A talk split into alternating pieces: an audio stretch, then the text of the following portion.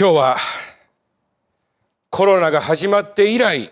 初めて礼拝で生産式を執り行います。生産式とは私たちのために十字架にかかり死なれ私たちに罪の許しを与えてくださったイエス様のご愛を私たちが思い起こす時です。イエス様が十字架で裂かれた肉それをパンとしてまた流された血それをブドウ酒として、ブドウジュースとして、私たちがいただくことにより、私たちは主のご愛を深く心に留めるのです。昨年の夏より合同礼拝となり、教会の合同羊会では、この生産式、また洗礼式について、その内容を確認してきました。このために、牧師や執事は祈り、話し合い、私たちはこのメッセージの後に主の生産に預かります。今日はその生産に預かる前に私たちの教会が大切にしたいことをお話したいと思います。使徒行伝9章31節を拝読させていただきます。こうして教会はユダヤ、ガリラやサマリア全地方にわたって平安を保ち、基礎が固まり、主を恐れ、精霊に励まされて歩み、次第に信徒の数を増していった。使徒行伝にはこの地に最初に生まれた教会がどのようにして世界に広がっていったのかということが記録されています。このことは今から約2000年前の出来事ですが、そこに私たちの教会が習うべき姿があります。この地球で最初の教会が建て上げられていくにあたり、神様はまず精霊を人々の上に注ぎました。その精霊を受けたペテロは、神の言葉を大胆に人々に語りました。その彼の言葉を聞いていた者たちの反応を使徒行伝はこう記しています。人々はこれを聞いて強く心を刺され、ペテロや他の人たちに兄弟たちよ。私たちはどうしたらよいのでしょうかと言った。この問いかけにペテロはこう答えました。悔い改めなさい。そしてあなた方一人一人が罪の許しを得るために、イエス・キリストの名によってバプテスマ、洗礼を受けなさい。そこで彼の勧めの言葉を受け入れた者たちは、バプテスマを受けたが、その日仲間に加わった者が3000人ほどあった。私たちはどうしたらよいのかと問われた時に、ペテロが開口一番語りかけた言葉は、悔い改めなさいでした。そしてこのペテロの勧めの言葉を受け入れた者たちは、洗礼を受けました。この一文からわかることは、彼らはペテロの勧めを受け、まず悔い改め、そして洗礼を受けたということです。このように2000年前の初代教会は、悔い改めよというメッセージに応えて、洗礼を受けた人たちによって始まり、形成されていきました。この悔い改めと洗礼という順番は、この時から始まったのでしょうかいいえ、どうやら違うようです。ペテロはそのことを見聞きして学んだようです。イエス様の先駆者にバプテスマのヨハネという人がいます。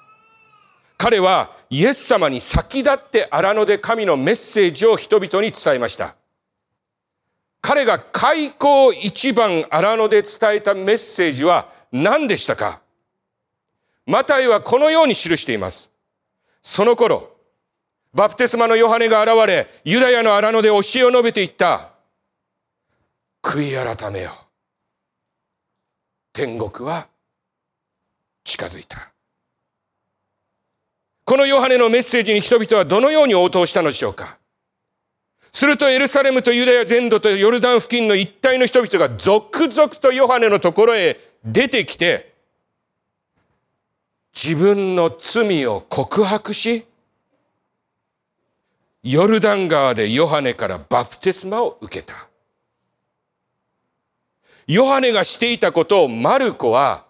明確に書き記しました。バプテスマのヨハネが荒野に現れて罪の許しを得させる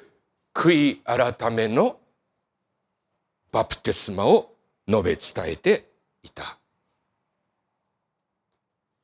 この言葉がはっきりと私たちに伝えていることは、罪の許しを得るために悔い改めは不可欠なことであり、このことは洗礼からかけ離すことはできないことだということです。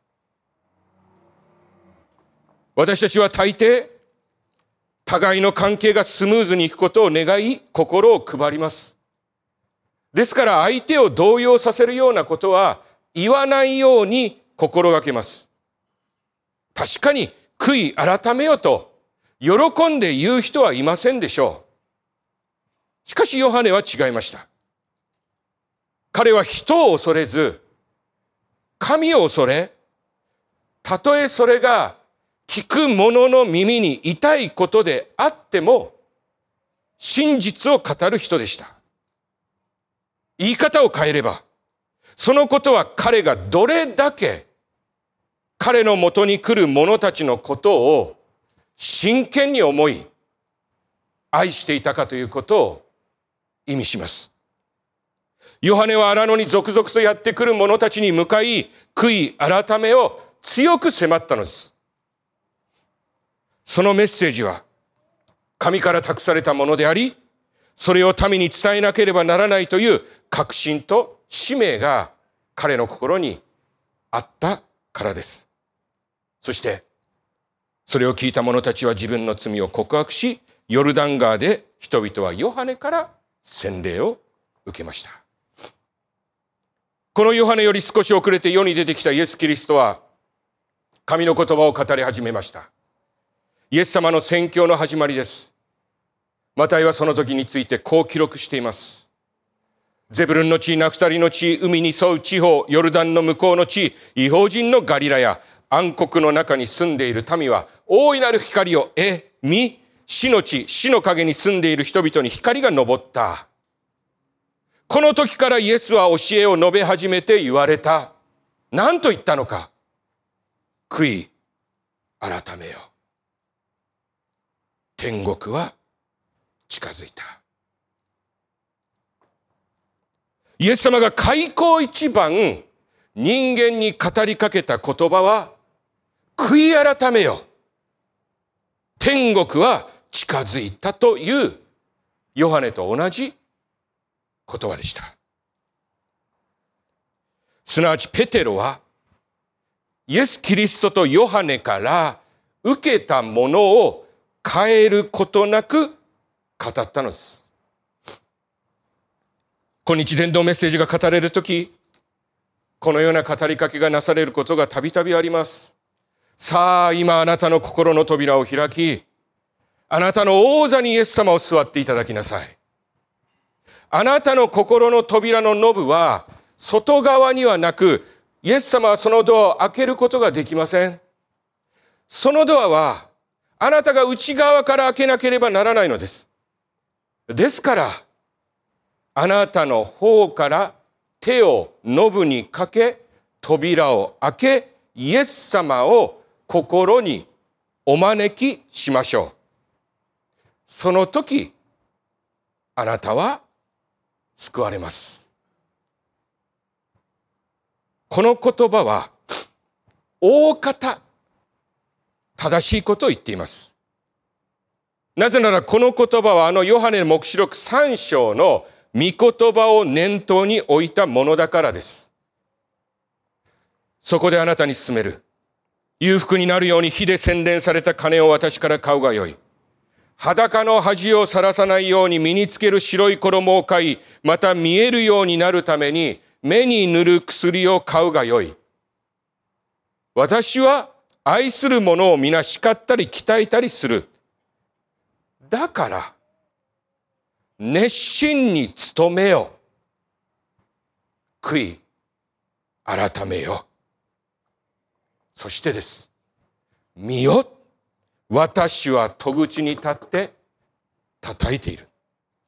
誰か私の声を聞いて戸を開けるものがあれば、私は中に入ってその者と共に食事をし、彼もまた私と共に食事をするであろう。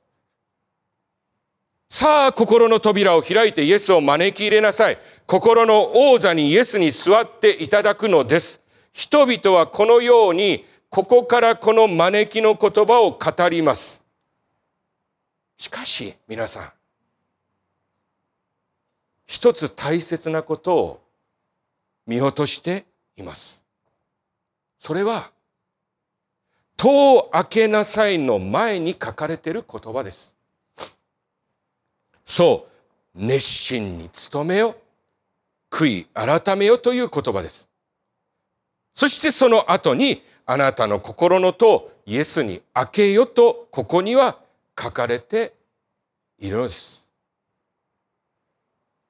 ルカによる福音書15章にはイエス様が語られたあの宝刀息子の例え話が書かれています。この息子は自分の好きなように生きたいがために父の遺産を早々に受け、家を出て好き放題の宝刀生活を送り、遺産をすべて使い果たします。彼は自らの惨めな落ちぶれた姿を見て、本心に立ち返り、父のもとに立ち返る決心をします。その彼が実家に帰るにあたり、体を洗い、身なりを整える余裕などはなかったでしょう悪臭を放ち、赤にまみれ、木の実木のまま家に戻ったことでしょうそう、それは彼のありのままの姿です。確かに身なりは、それでいいのです。実際にその息子に父は駆け寄り、ありのままの彼を抱きしめ、接吻しました。しかし、彼の心はどうなのでしょうかかつて遺産を父親に求めた時彼はその心に思ったことでしょう。こんな親父のところにいては息が詰まる。もうまとまった金をもらって好きなように生きよう。彼が得た遺産とは本来親が死んでから分ける、分けられるものです。しかし彼は父がまだ生存中にそれを求めました。これは当時の慣習から考えれば、親に対するこれ以上ない無礼であり、冒涜です。彼は父と共にいることは願わず、自分で苦労して得たものではない。父の財産だけを求め、それをすべて使い果たしたんです。この息子がしたことは明らかに間違っており、そこには弁解の余地は全くありません。この彼が父のもとに帰るにあたり、彼がすべきことは何でしょうか？彼が父に言うべきことは何でしょうか？彼は父のもとに帰って、まず父にこう言おうと心に誓ったのです。立って父のところへ帰ってこう言おう。父よ、私は天に対しても、あなたに向かっても、罪を犯しました。主にある皆さん、この彼の言葉は何を言ってるんでしょうか？そうです。これは明らかに彼の悔い改めであり、罪の告白です。ありのままでいいということは、神様からかけ離れていた時の心のまま父なる神のもとに立ち返ってもいいということではないようです。彼は父の家に帰ったのなら、まず父を前に自分の罪を悔い改めようと心に誓ったのです。私たちはパウロという人を知っています。かつて彼はキリスト教を迫害することに情熱を注いでいましたが、改心し、キリストを伝えることに命を懸けるものとなりました。その彼が生涯をかけて、これまで自分は一体何をしてきたのかということを端的に一言で言い尽くしている言葉が使徒行伝に記録されています。彼はこう言ってるのです。ユダヤ人にもギリシャ人にも、神に対する悔い改めと、私たちの主イエス・キリストに対する信仰とを強く進めてきたのである。彼は自分の前に立つ人間がどこの国の人間であり、人間であっても、私は悔い改めとイエスに対する信仰をこれまでもこれからもいつも力強く進めてきたのだと言いました。主にある皆さん。パウロが伝えようとしたことは、バプテスマのヨハネ、イエス・キリスト、イエスの弟子ヨハネ、そしてペテロと全く合致しています。そうです。パウロも人々に神に対する悔い改めを強く進めたのです。すなわちこのことは当時の教会の中心にあるメッセージだったのです。私たちクリスチャンは洗礼式と生産式というものを取り行います。この洗礼式と生産式について教会はいろいろな受け止め方を持っています。ある教会は、今、イエスを心に受け入れた方は、洗礼を受けましょうと、洗礼をすぐその場で促します。確かに精霊の働きというのは私たちの思いに限定されるものではありませんから、そのようなこともあり得るでしょう。生産式に関して洗礼を受けて、いないものでも今心にイエス様を迎え入れた者は生産に預かりましょうという教会もあります。霊の世界は見えるものではなく確かにその時死を信じ受け入れてるということもありますでしょう。確かに善は急げ善は急げすぐに洗礼も生産も受ければいいと私たちは思う。しかしながら、洗礼や生産を今日受けるのか、それとも次回にするのかということは、実際のところそんなに大きな問題ではありません。洗礼も生産も覚えてください。速さを競うものではないからです。もちろん余命数時間の方を前にした場合の状況は異なります。一番大切なことは洗礼や生産に預かる私たちがまず神の見舞いに自覚的に悔い改め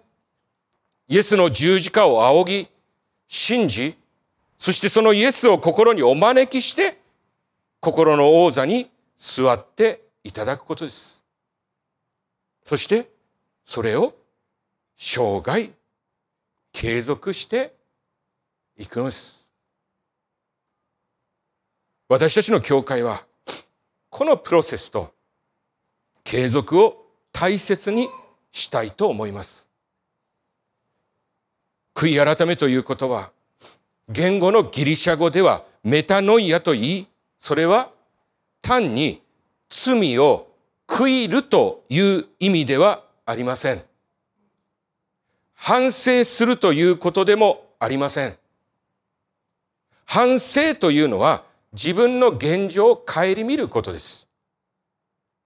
そして必要なことは改善しようとする決意です。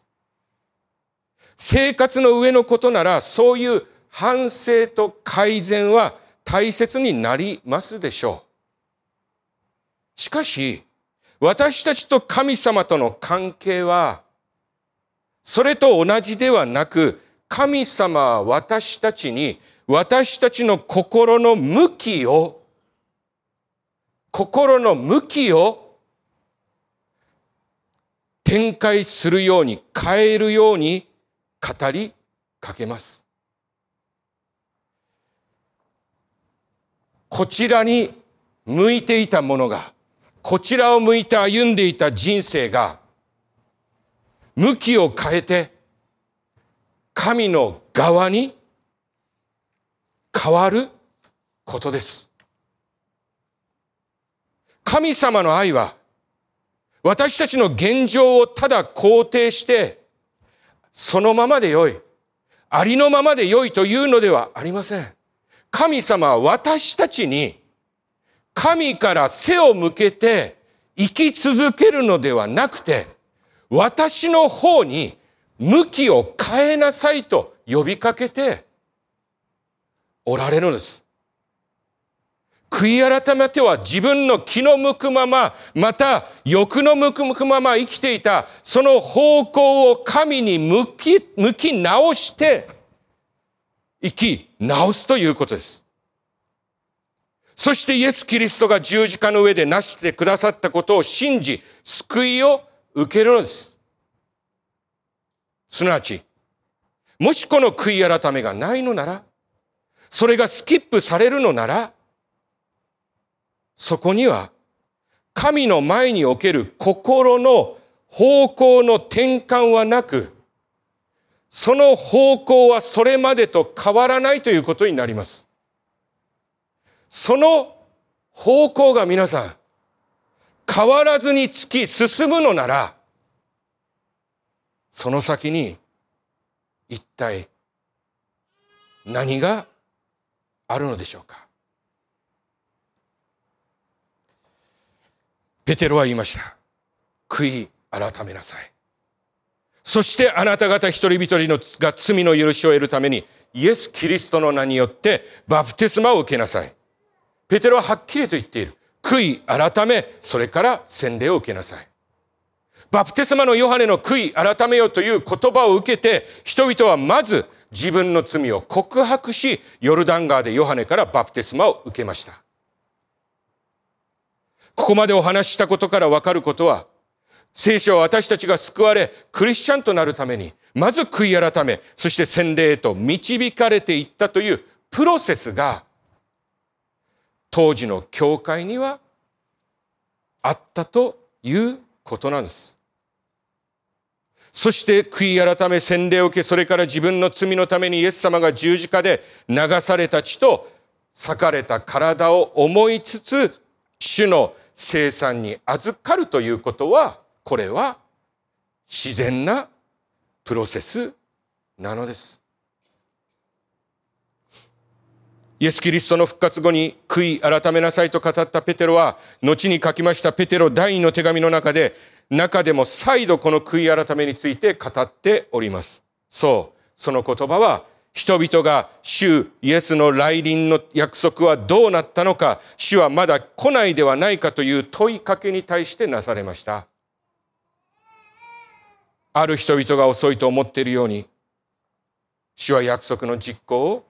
遅くしておられるのではない。ただ、一人も滅びることがなく、すべてのものが悔い改めに至ることを望み、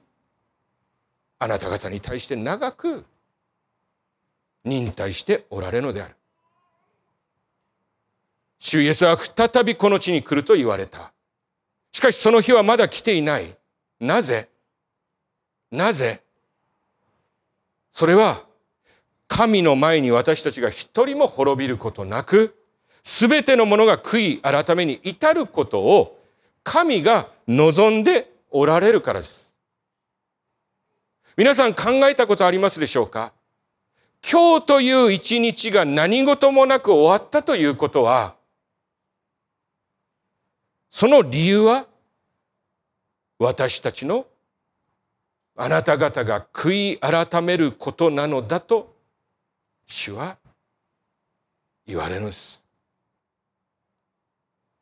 神は一人の人が今日神の前に悔い改めることを望んでおられます。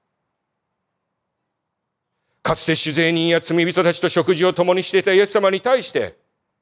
パリサイ人や立法学者がこの人は罪人たちを迎えて一緒に食事をしていると苦々しい言葉をつぶやいた時イエス様は彼らに何と言われましたか？よく聞きなさい。罪人が一人でも悔い改めるなら悔い改めを必要としない99人の正しい人のためにも勝る大きい喜びが天にあるであろう。天における大きな喜びはいつ起こるのか、それは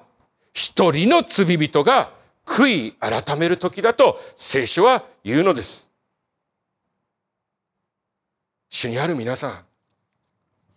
もう悔い改めについてこれ以上申し上げる必要はありませんでしょ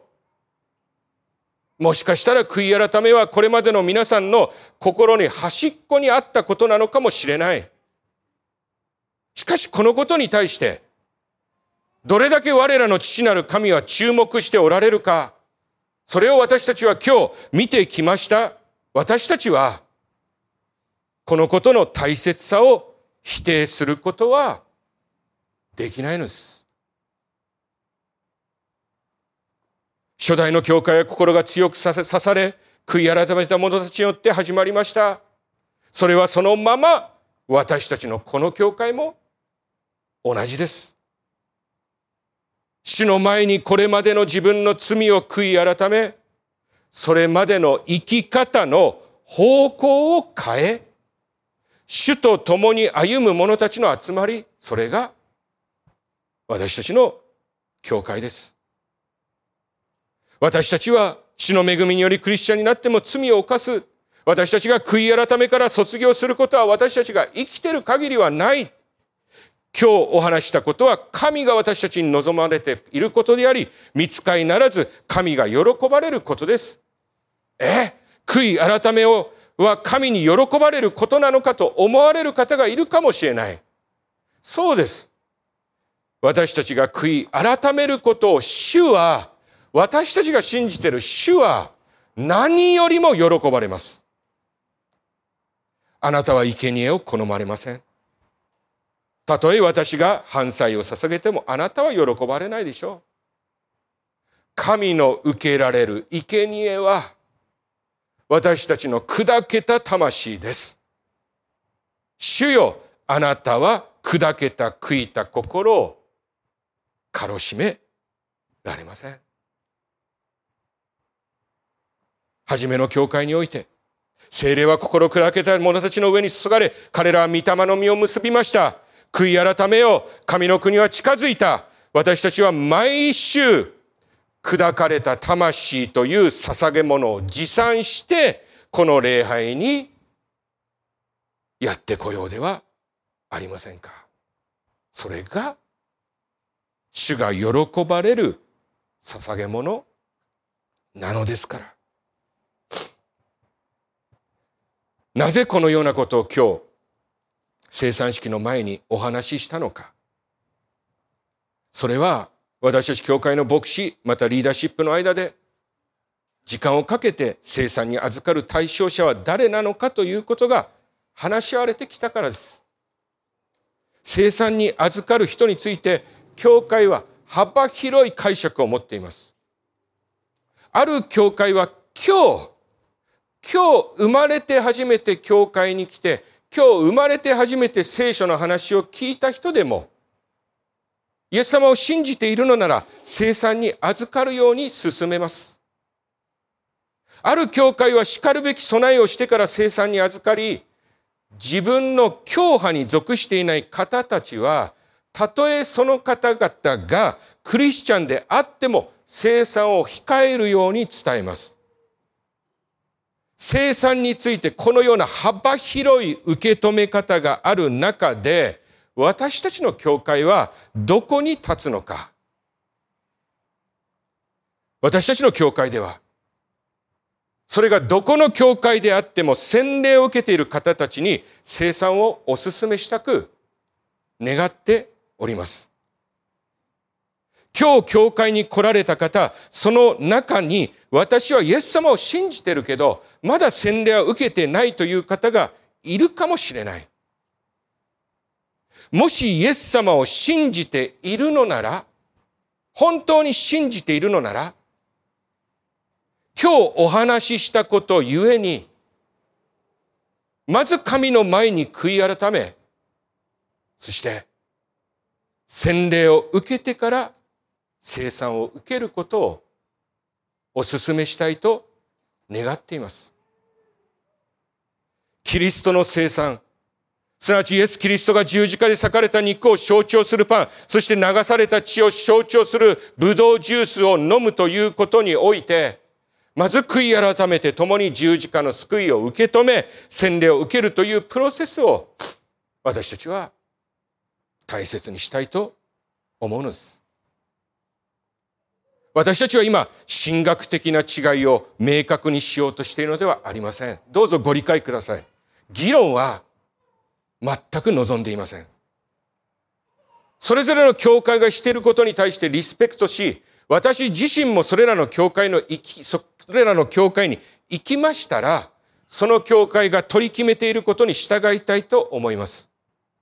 時に神様の働きは私たちの考えをはるかに超えて働くということは肝に銘じているからです。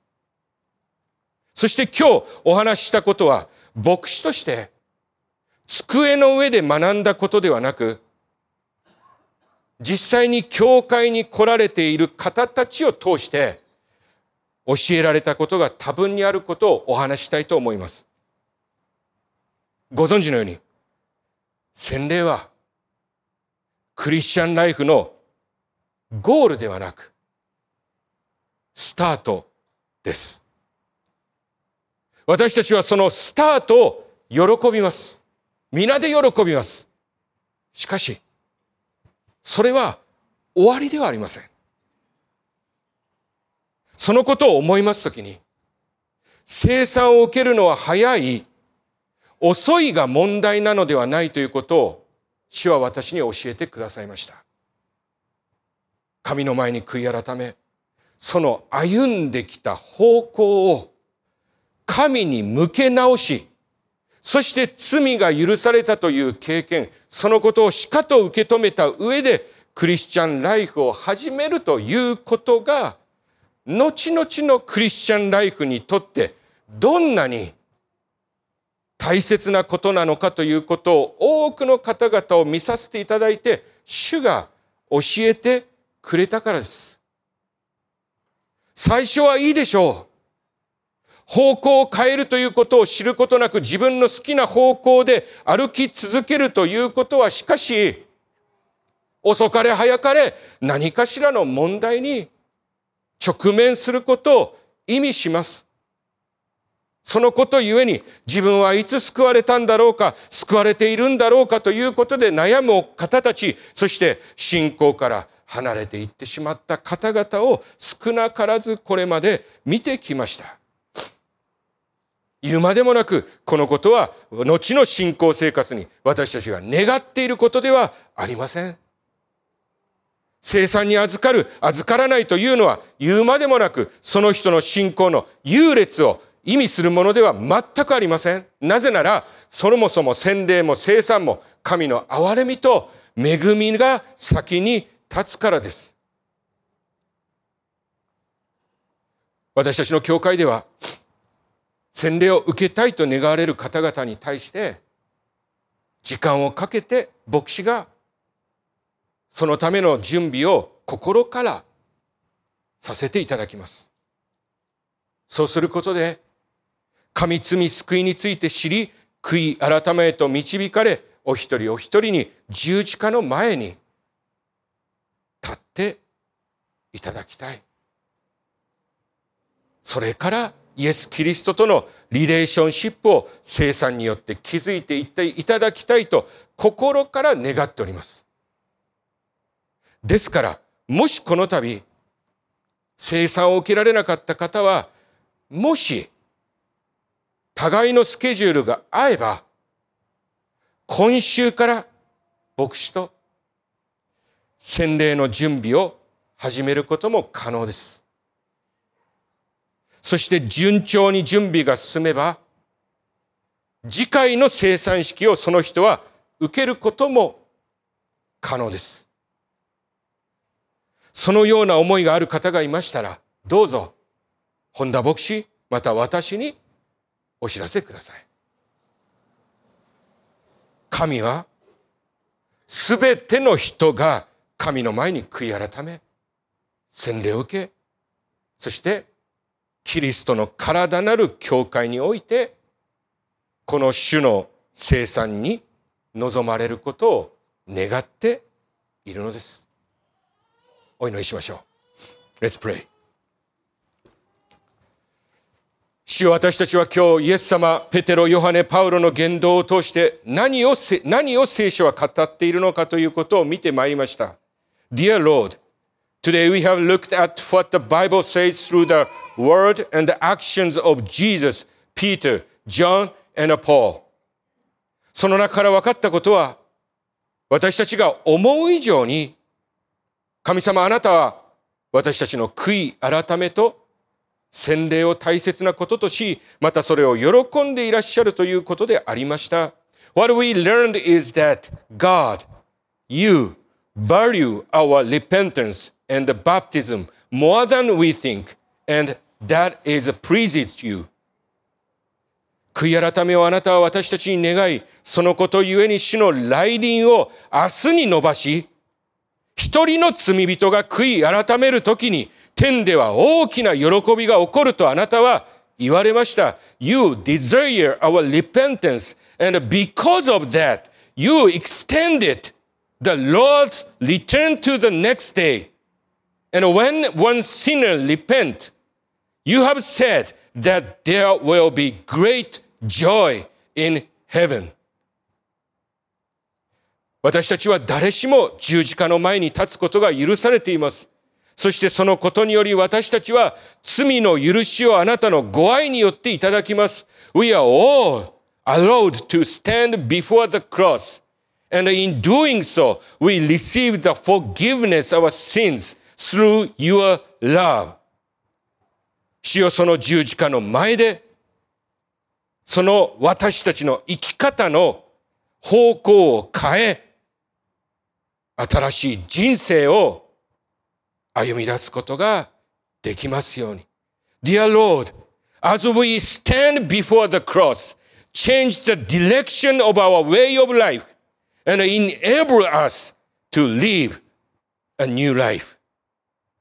これから生産の時を持ちます。私たちの罪のために死んでくださったあなたの肉と血をいただくことにより、その十字架の愛を私たちにお示しください。We will now have a time of communion. Please show us the love of the cross as we partake of your body and the blood which you gave in dying for our sins.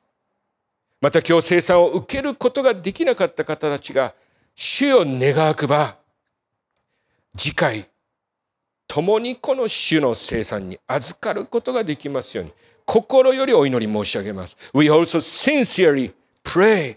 that those who are not able to receive communion today will next time be able to partake of the Lord's communion together.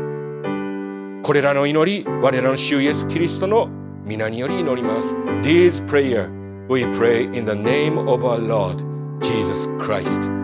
Amen. 仰